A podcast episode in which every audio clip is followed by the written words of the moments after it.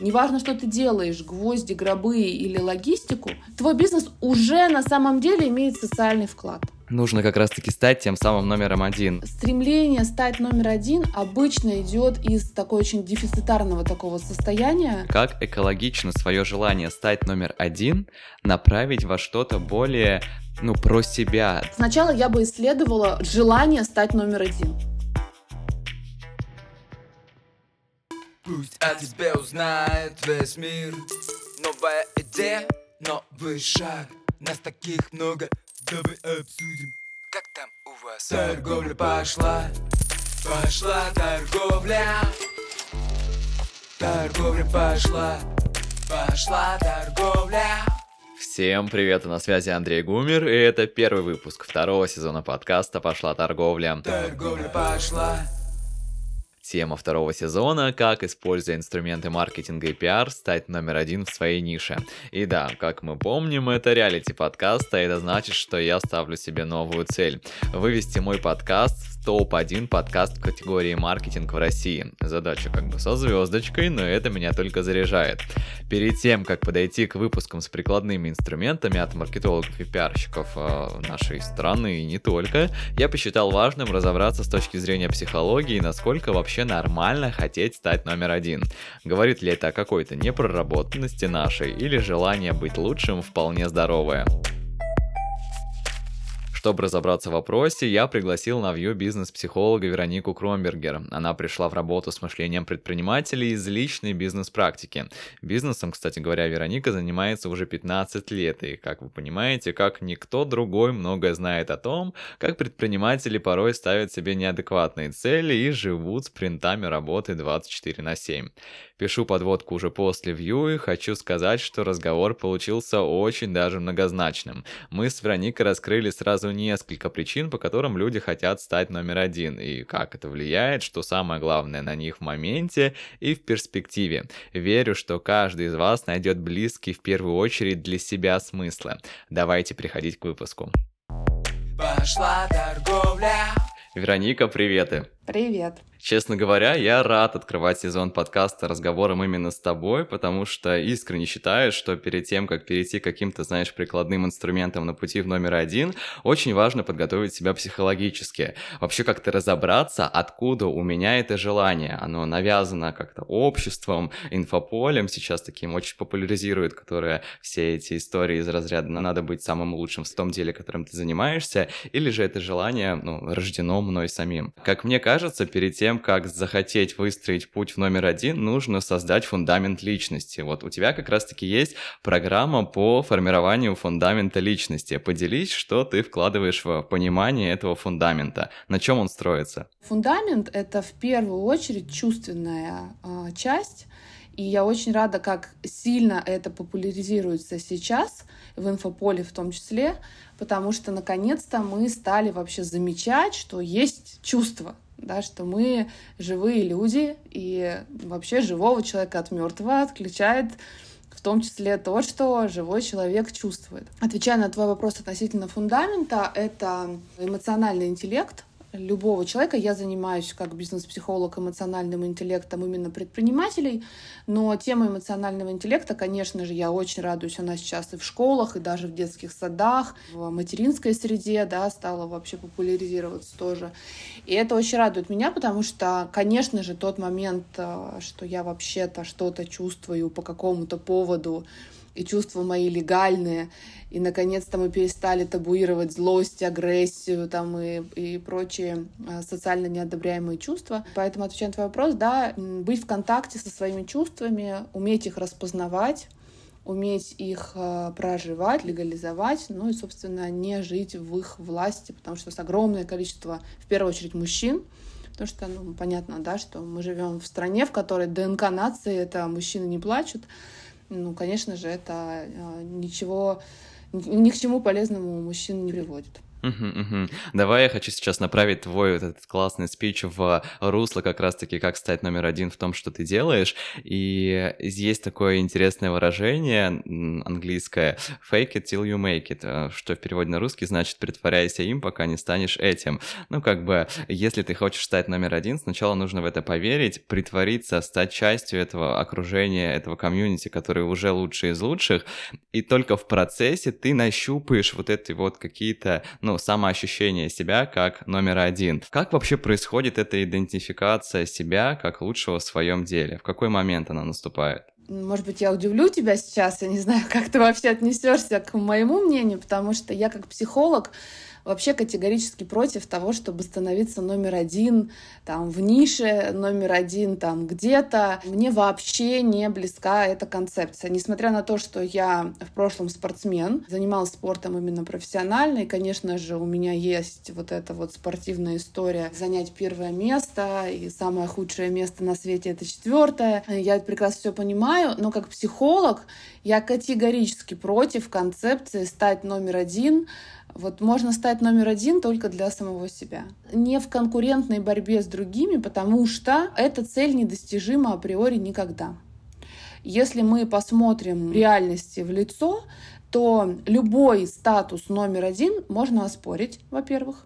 Во-вторых, любой статус номер один, он подразумевает наличие каких-то других рейтингов, где другой человек тоже номер один. Я недавно брала интервью у Кости Дзю, он занимает 51 а, место в рейтинге самых влиятельных а, боксеров всех времен и народов. Есть такой э, рейтинг. Когда я задавала ему вопрос относительно того, что он чувствует по этому поводу, а, мне очень понравился его ответ.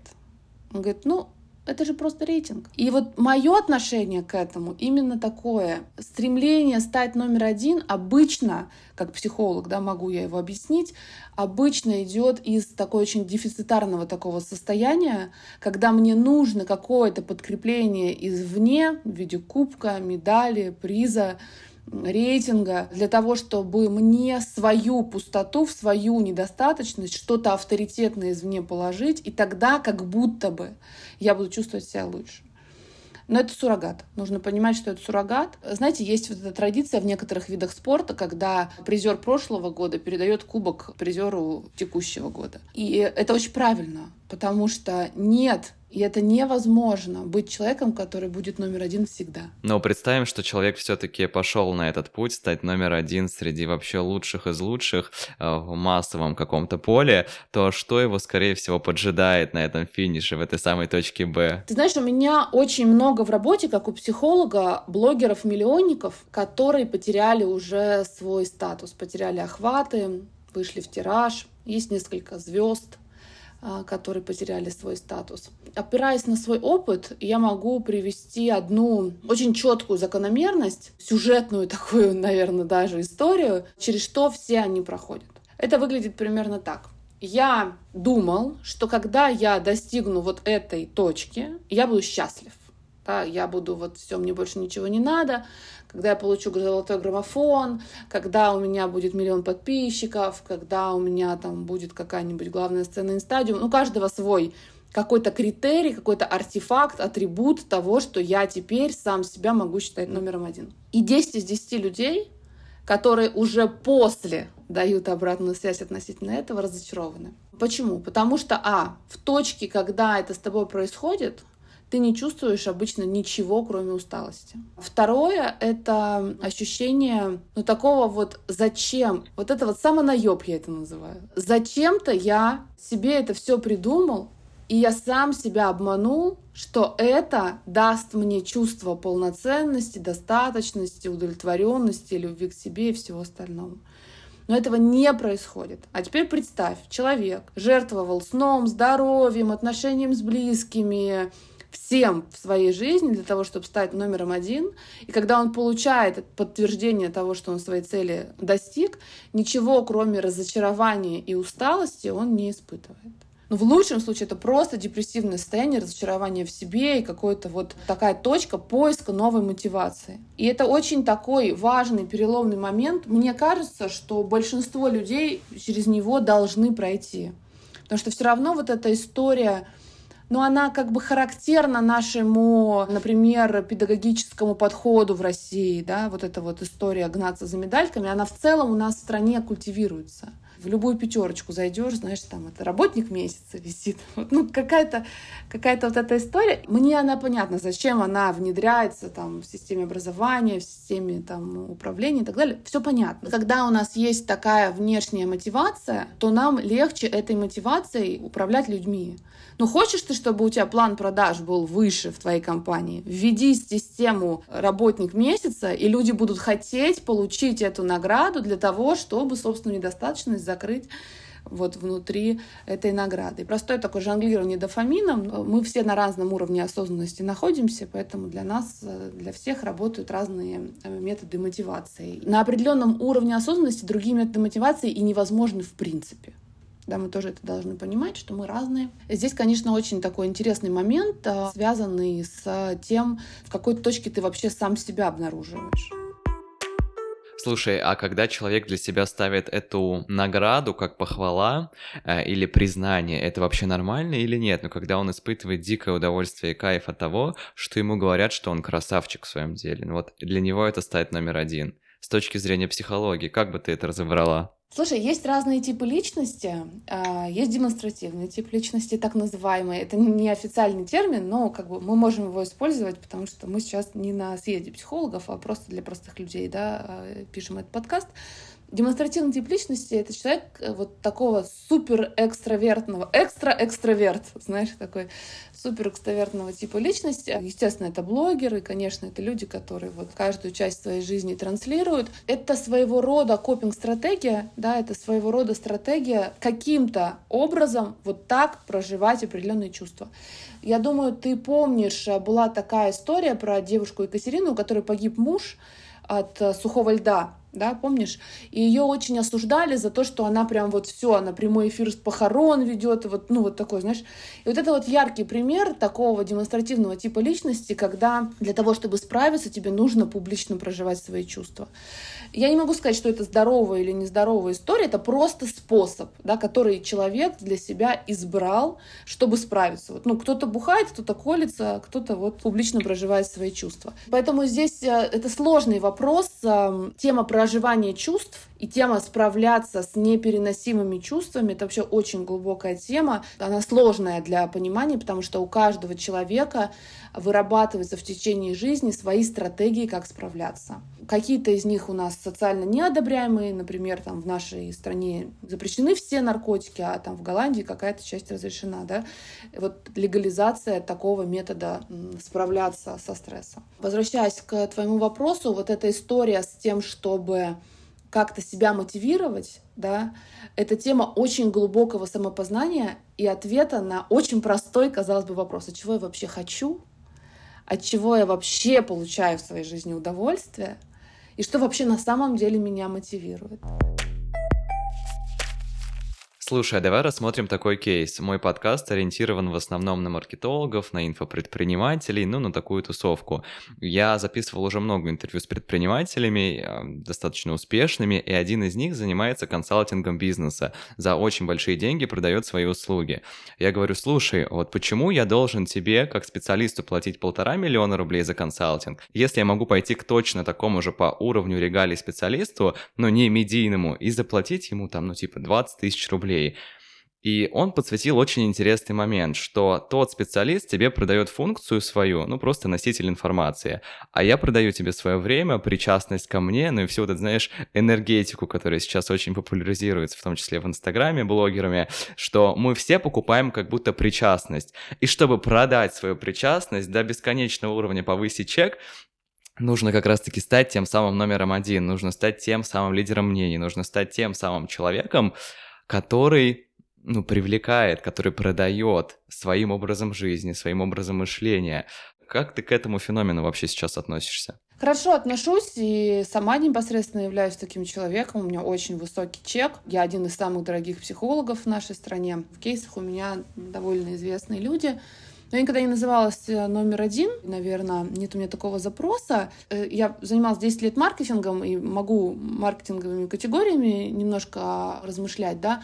Есть разные типы целевой аудитории. Есть целевая аудитория, которой вот она видит слово VIP приставку и покупает. Для нее очень важно, для этой, этой целевой аудитории, я их называю целевая аудитория престиж, да, то есть это люди, которым очень важно, чтобы ты, будучи специалистом, имел атрибуты такие же, как Cartier, как отель Atlantis. Ну, то есть вот у тебя должны быть эти атрибуты для того, чтобы этой аудитории продавать.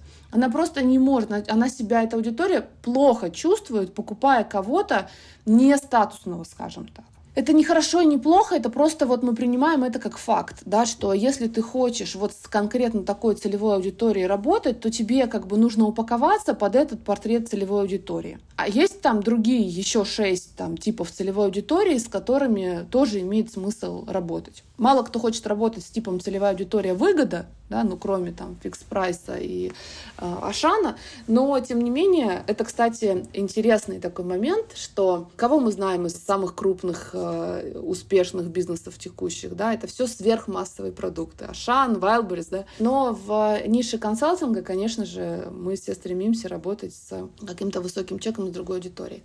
А есть аудитория, например, которая центрирована на качество. Да, то есть это аудитория, которой важно не то, на каких конференциях выступал ты, а сколько у тебя, например, научных статей. Или, например, э, если у тебя свой доказанный метод. Сейчас вот в инфополе очень модно писать слово метод, но на самом деле, ну, как бы немножечко это шире, чем спекуляция этим словом, но тем не менее. Это просто другой тип аудитории.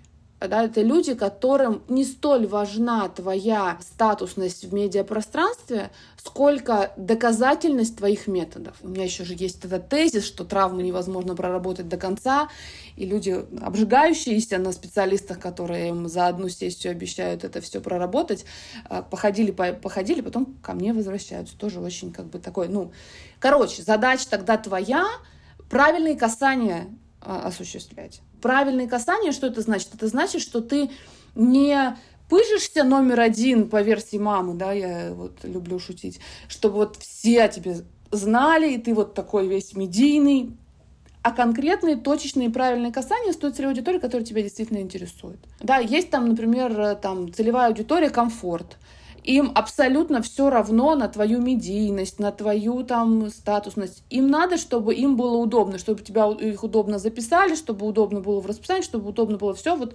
вот этот уровень сервиса именно точки зрения комфорта.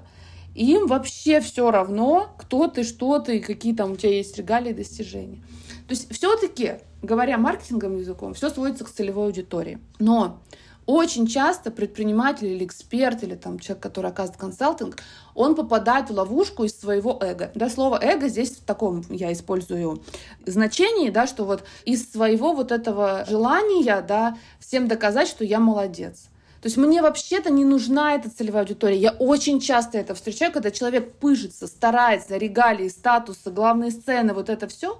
Когда он этого добивается и вдруг обнаруживает, какая целевая аудитория на это реагирует, он такой, а, ой, я не хочу с ними работать. Потому что целевая аудитория, выбирающая престиж, очень часто такая же эгоцентричная, взбалмошная, супер вот э, такая сложная для коммуникации, неэмпатичная точно, да, ну, то есть, о, оказывается, я не хочу с ними работать. А это тоже опыт, который нужно прожить для того, чтобы вот иллюзии какие-то ушли это нормально. Я хочу тебя поддержать в твоей позиции. Те вопросы, которые я задаю здесь, они не с позиции раскритиковать. Я просто хочу а, встать на место разной целевой аудитории, которая сейчас слушает подкасты. Для кого-то, например, странно, когда ставят высокие чеки. Для кого-то странно, когда продают за копейки. И мне хочется, но очень многогранным сделать этот проект.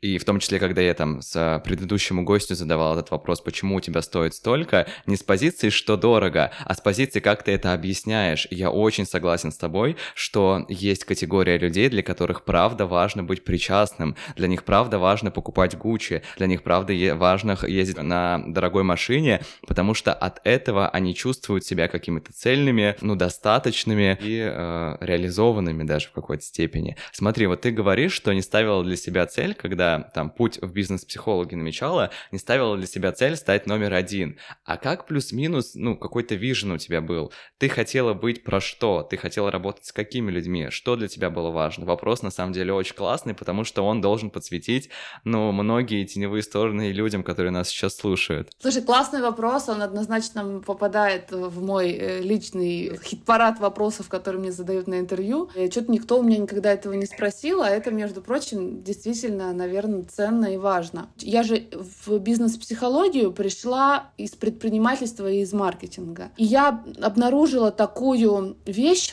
что безумно талантливые люди, действительно интересные люди, действительно с ценным каким-то продуктом, люди, которыми я восхищаюсь, не достигают тех э, результатов, в том числе финансовых, тех масштабов, тех объемов, которые хотят достигать и которого они достойны, знаешь. Бесконечно больно, когда я вижу талантливого человека, который имеет классные идеи, какие-то очень важные жизненные ценности, но ему что-то мешает это все масштабировать и делать из этого устойчивый, стабильный, хорошо генерирующий деньги бизнес. Я стала видеть, как много стыда здесь у людей. А вот эта вот связка деньги-стыд, у нас даже, знаешь, есть вот в языке, если мы в психолингвистику посмотрим, то у нас очень много в нашем языке вот это, ну что ты вот, это что, все ради денег только? Да, ну и, и не стоит забывать, что у нас э, в ДНК нации есть э, опыт, когда у нас спекуляция была уголовно наказуемым в советское время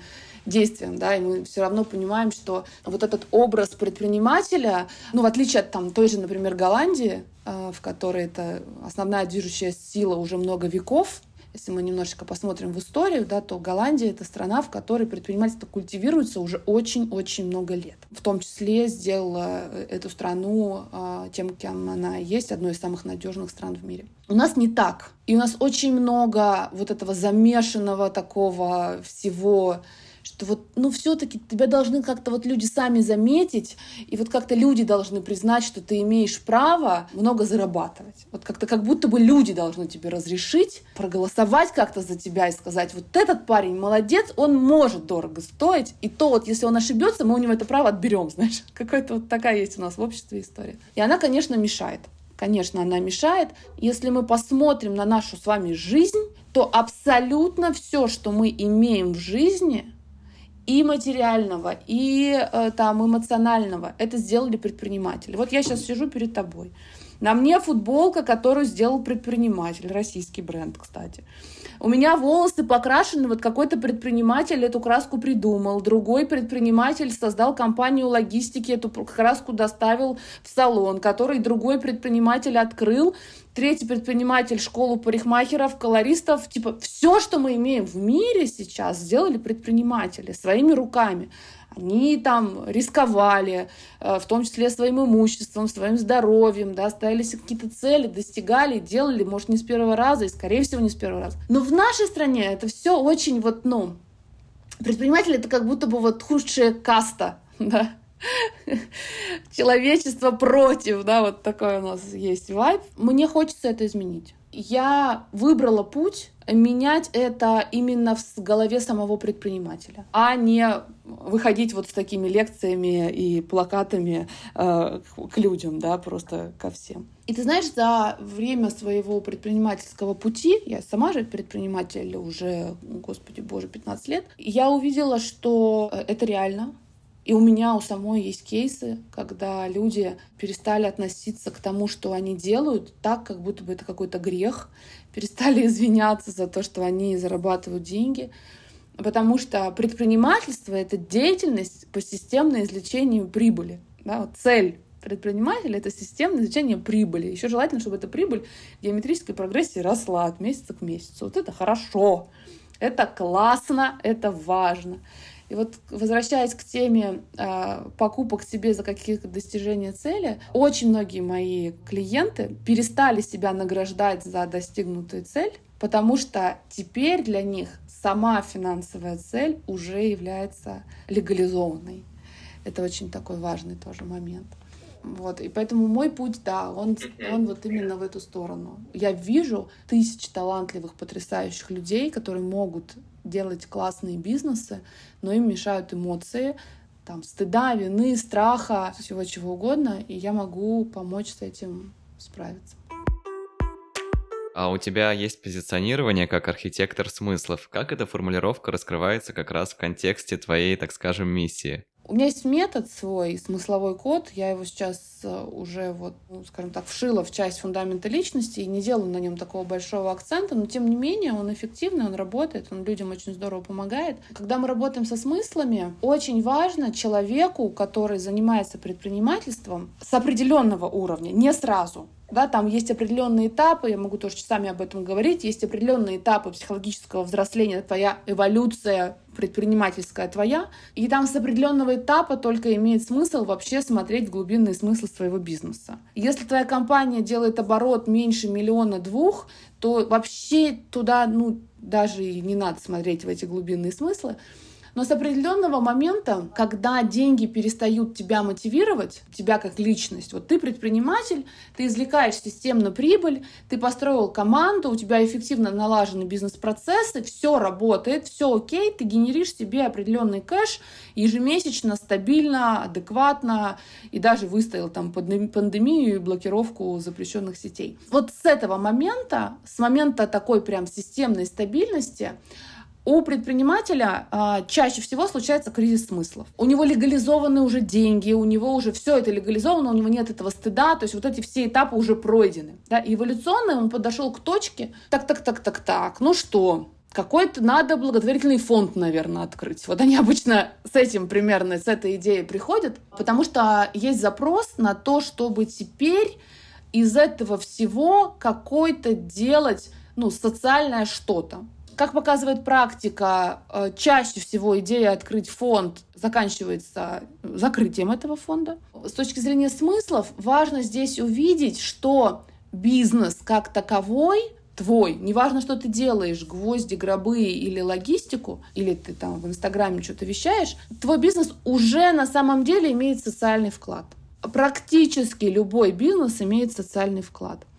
И вот с этой точки очень важно предпринимателю увидеть и углубить этот социальный вклад. И сюда инвестировать свое внимание. Это далеко не каждому предпринимателю в целом доступный уровень эволюции. Из 10 2 до сюда доходят. Но, тем не менее, когда доходят, я с большим удовольствием помогаю им из этого кризиса смыслов выйти.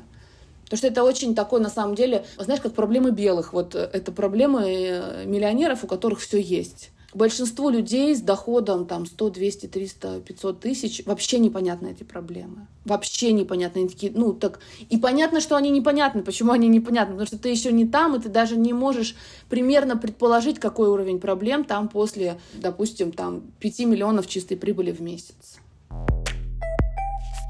Если резюмировать, то давай, наверное, поделимся со слушателями, как экологично свое желание стать номер один направить во что-то более, ну, про себя, для меня, а зачем мне это, какую цель вообще поставить?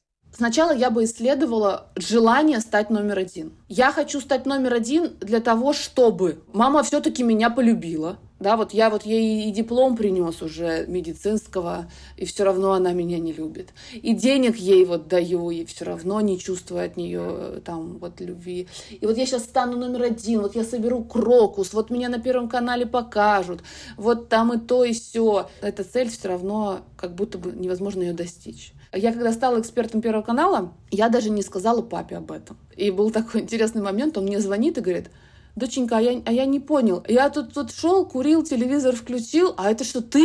Я говорю, да, пап, я вот стала экспертом Первого канала. Он говорит, почему ты ничего не сказала? Я говорю, да я забыла, я, я забыла, пап.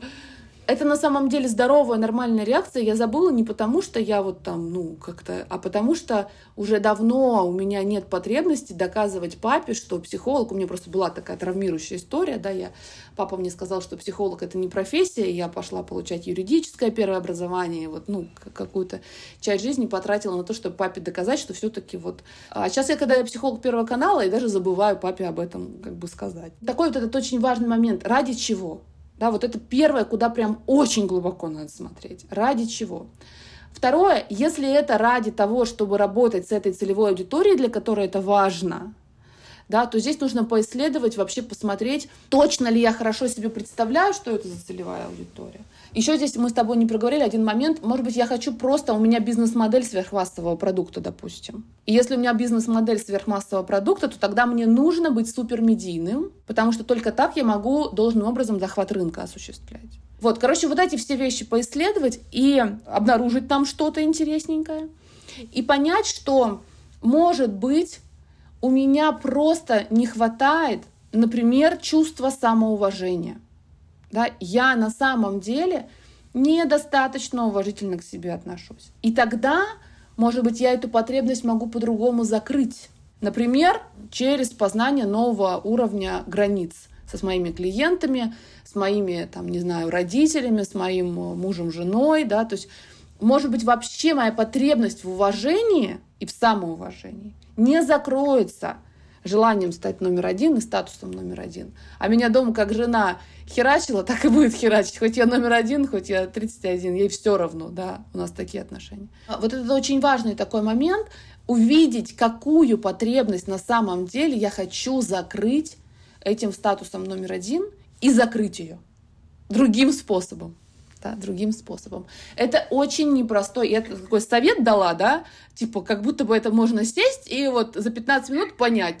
Возьмите ручку и листочек, выпишите, какая потребность у вас не закрыта, и пойдите на массаж, ее закройте, да, ну, нет. Это сильно глубже история. Все-таки я как бы более, более научный психолог, и такой э, ерундой как бы не, не, не хочется заниматься, и таких советов давать не хочется. Что значит номер один для себя?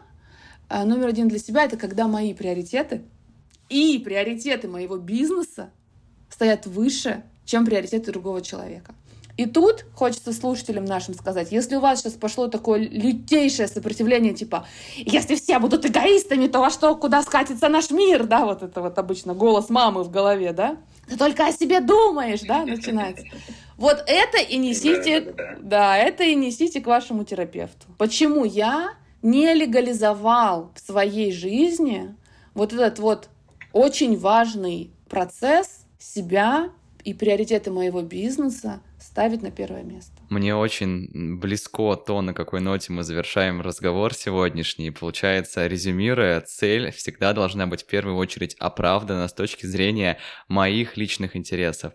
И номером один в первую очередь нужно становиться по отношению к себе и считать себя в первую очередь человеком, э, лидером, лучшим среди лучших и тем самым номером один. Спасибо тебе большое, что сегодня поделилась своим, ну, отчасти экспертным, жизненным мнением. Мне кажется, что коучи, психологи, бизнес-психологи в том числе, они больше коучи по жизни, что ли, потому как проживать как можно больше качественно счастливых дней, э, выбирая себя постоянно. Верю, что после нашего сегодняшнего выпуска осознанных чемпионов в этом смысле станет гораздо больше больше. Спасибо большое, Андрей. Это очень приятное, во-первых, твое приглашение.